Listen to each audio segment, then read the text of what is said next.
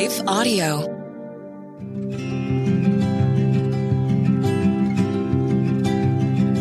Welcome to the Homeschooling Families Podcast. I'm Leslie Nunnery, and I am so glad you're here.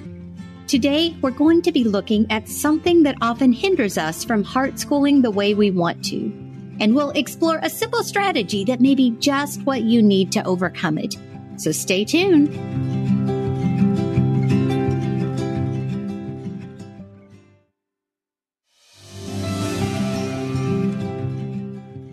David, I remember really, really well when I brought the kids home from school. The first day we were going to start homeschooling, I dressed them all up. I marched them outside to take pictures because actually wanted proof that we were doing this thing. And we set in, you know, I joke about it all the time that I had written out my plans in ink and it just was such a mess. But honestly, this picture perfect idea that I had of what homeschooling was going to look like crumbled really, really fast when the reality of our daily life hit. And I remember thinking so much that I was foolish for even thinking that I could do it that I was going to mess everything up, that I wasn't a teacher and all of these doubts. And I just, I, I really wonder if that's not a lot more prevalent than people understand that it is. Well, I think that, I mean, you brought that up in the Q and A in Greenville and everybody in the room cracked up it resonates. We know. and I remember Heidi St. John was with you, was in the Q and A, and she was the other person that was in the Q and A, and she kind of laughed and said, "How long did that last?"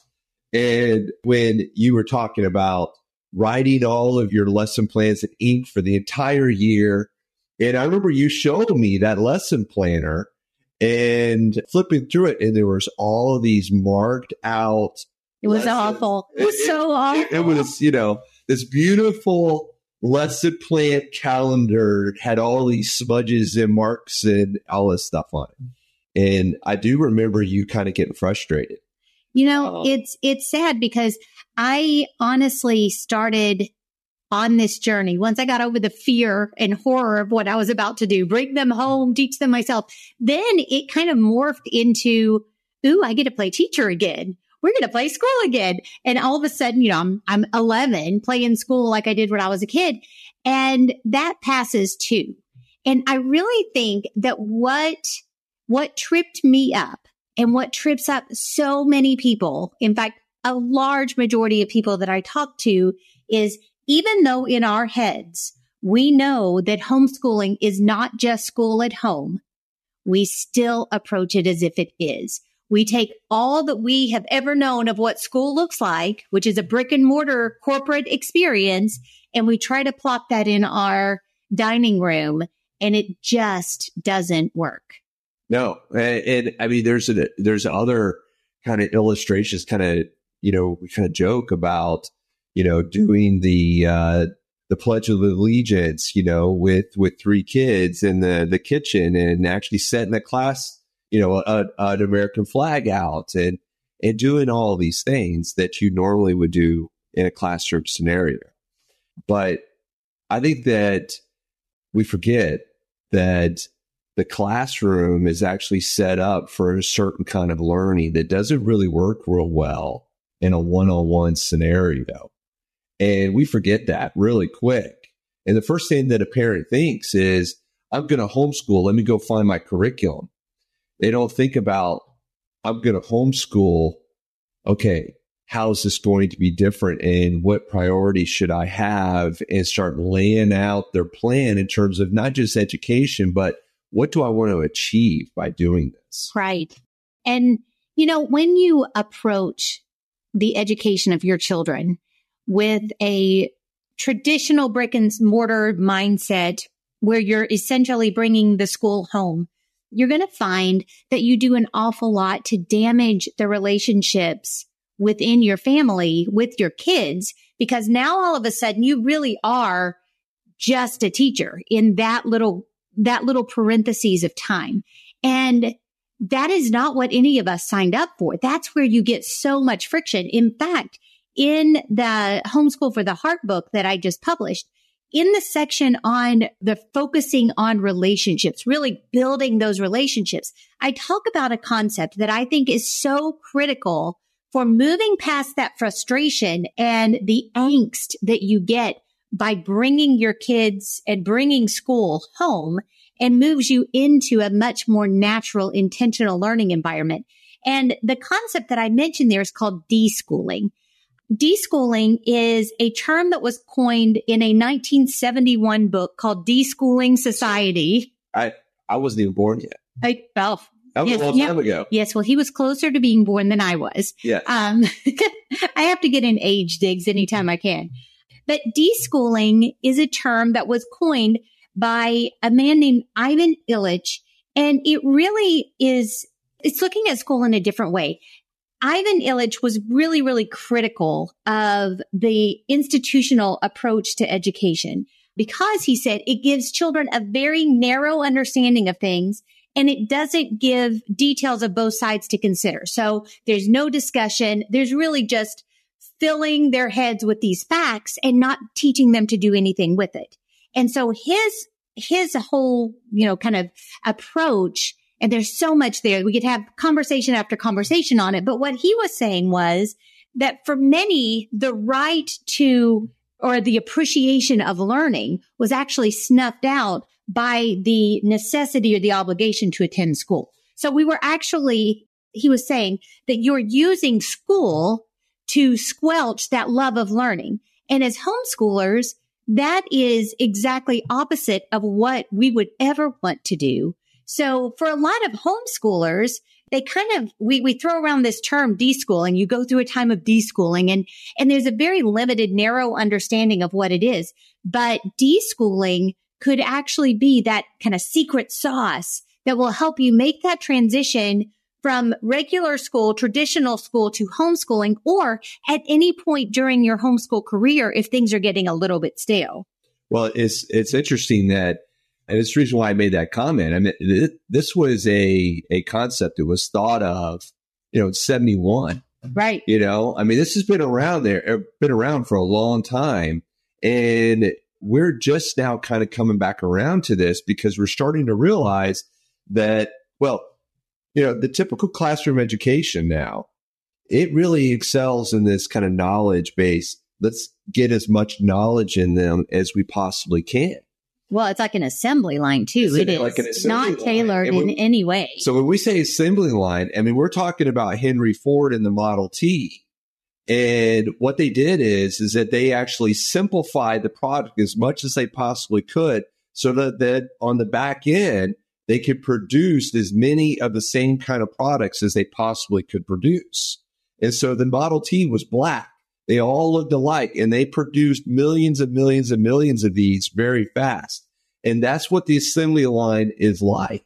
And that's kind of what we're talking about with classroom education. And so when mom and dad make the decision that they're going to homeschool and they bring school home, what they're doing really a lot of times is they're saying, we are going to focus in our goals, our measure of success is going to be the same one as what they have in a classroom education, which really comes down to just imparting facts and knowledge. Right, right. Well, and I think that we find ourselves so enslaved to what we think the expectation on us is that we aren't even able to branch out and enjoy what God has called us to do because we're so focused on what we think others expect us to do because we are schooling at home.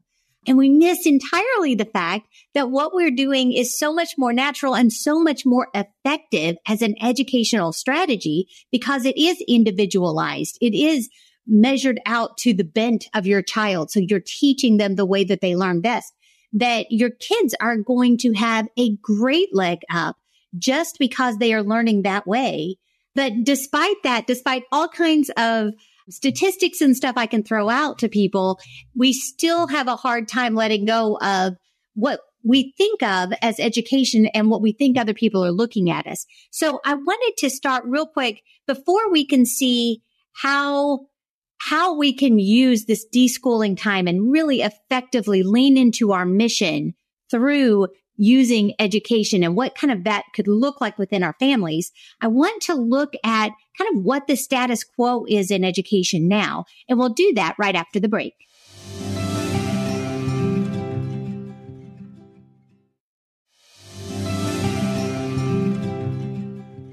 All right, babe. So we are going to talk for just a second about the status quo. And you kind of mentioned a little bit of it a second ago where you talked about the institutional assembly line form of education as opposed to just a really individualized, natural approach to education that we're able to do at home. But can you tell us, you were sharing with me something earlier this morning that the Lord had taught you. And I thought it was so helpful as we were thinking about this deschooling idea as compared to what is happening in the state schools and such today. Well, I mean, the, the Latin root for education is to lead forth to draw out. The idea is, is that you actually draw out truth. And if you go into any of the professional circles today, you go into any academic circles, especially higher education, and you were to say that your goal is to draw out truth, they would kind of laugh at you because the perspective now is is that truth is relevant. I mean, it, it is relative. It is not something that there's actually this this single truth that is out there. And so, what are you going to draw out? What are you going to lead them to? And so they just impart facts there's not this connecting tissue between all the knowledge that they're getting. They're just, they keep imparting this idea. There's no idea that there's a creator out there. I mean, how did we come to be? You know, what, how does the public education circles, how did they describe how we came to be? It's certainly not the way that we would describe it in Christian circles. I love that drawing out knowledge look at, at education. And that's one of the most amazing parts of heart schooling because you talk about a fact, you talk about an animal or the stars or, you know, whatever it is, even a historic event, good or bad. And as a heart schooling parent, you're able to then lead your kids through a conversation that draws out more than just the raw data that you're discussing, but actually helps them put those pieces together of, okay, there is this amazing constellation up there. There is an even more amazing God who thought it up and placed it there by his power and holds it there because he is almighty. You're able to look at history and see the good, the bad, and the ugly and still see how God uses things and how God orchestrates things and how God lifts men up or puts men down according to his plan. And you're able to use those times to really strengthen their faith and strengthen their knowledge at the same time, which is an amazing difference between an institutional approach and what you're able to do within a homeschool environment. So deschooling in this sense is reestablishing God as like our creator. He's like the beginning of truth. And so every single thing is making this connection back to who God is, what he's doing, the truth of the Bible. And so even when you're going through math, you're talking about God being the God of order, kind of like what you were hitting on there. When you are actually going to, you're going to a constellation and you're leading back to God and you're talking about how there's gravity and how there's order in the planets. And you're talking about the fact that our God is a God of order. And you just keep coming back to the character of God, who he is. He's a God of grace. He sent Jesus Christ. And you start going through who Jesus Christ is. You can do this through literally every single subject. And so the goals start to shift. Are they getting just a bunch of knowledge or are they understanding who God is? Are they maturing as a follower of Christ? And so that is really what we're talking about in terms of deschooling. Now, where you are leaning into the advantages that you have as a homeschooler. Right. Well, exactly. And you know, we talked last week about the fact that you have to have one vision, one mission, one head of the line, as we talked about last week. And that's going to inform everything else that you do. And that's so important to a heart school parent to understand what that is. Your primary mission is to disciple your children, to bring them to Jesus, and then to prepare them well to walk through whatever door. So there is an educational element to that. Where deschooling really comes in and where it really helps with the relationships is it involves letting go of the expectations of what you have always known as education and actually broadening your own horizons as you broaden your children's. It's a leaning into all of the wonderful things that set us apart as homeschoolers and actually enjoying that. So some of the things that really help facilitate that and help you grow those relationships. Cause again, the deschooling will really help cement those relationships or will help repair them when they're getting a little bit fractured. If you see yourself leaning a little bit too far back into a more institutional approach, deschooling may involve a time of reading aloud and just being, you know, so many people, I've done several podcasts about reading aloud, David, and, you know, so many think that there is there's really no benefit to it. Like it's, it's fine. Your kids hear you reading, you get cuddle time. But honestly, reading aloud to children has a massive impact on their ACT and SAT scores. It has a massive impact on their ability to retain information. You're training them to listen. You're also giving them what it sounds like to hear good stories and all of this stuff. So though it may feel like you're doing something that is not educational, even these, these pieces that you're able to put into your life that are, feel so much more calm and gentle and peaceful and wonderful while you're in this deschooling process, they are profoundly impactful. And again, they just kind of lean into that ability to discuss and to draw out the knowledge in very different ways than we may be used to in a more institutional environment. So it's really coming down to how do you gauge what your success is? Yes. Right. So are you going to look at the end of a curriculum chapter and go, I didn't get through this. I didn't get through this. I didn't get through this. Oh man, I'm completely blowing this and you're going to gauge your success or failure by the amount of problems that you're able to get through, by the amount of just facts that you're able to talk about? Or are you going to gauge your success by the growth of your child, the maturity of your child, their ability to be able to look other adults in the eyes when they're talking to them, their ability to be able to make connections in knowledge, which is wisdom mm-hmm. right? We talked about wisdom being making connections. And that was actually funny enough, that was a podcast that we recorded right here. But it was a podcast that was focused on wisdom. And so right. what you're doing is is that you're imparting wisdom to your children by making the connections for them between knowledge and who God is and how all this fits together. They are starting to actually be able to understand wisdom, how this connects to judgment, when they're making judgment decisions on who to hang out with and whether or not they should buy that next car or where they should go to college at, or whatever those decisions might be, you're there now imparting all that to them and helping them with that. And you're making all those connections with what you're reading out loud, what they're learning in their textbooks, what's going on in the world, what they are reading in their Bible what they're hearing the pastor preach about. They're making connections on all those, and you're kind of helping them through all that. Yeah, you're directing traffic. You know, one of the you mentioned the the way that you gauge success. I talk about a whole new set of benchmarks in the homeschool for the heart book. But one of the things that comes out of reading aloud, I'm going to kind of double back to that because this is a proof of success that you may not, you're not going to see on a report card for one thing. Lila, who is my 16 year old, and I were doing history first semester. We, we are way past this section now, but we were doing a lesson in history on Daniel.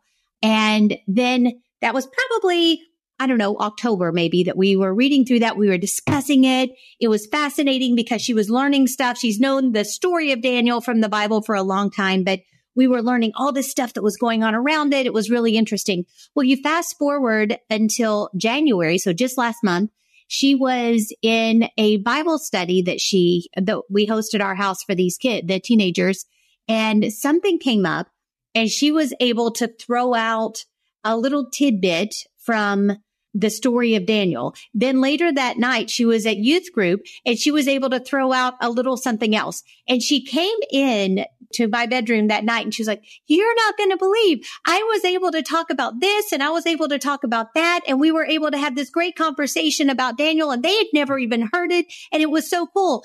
And that putting together, that teaching other people. First of all, if you're able to teach somebody something, that's the highest form of learning.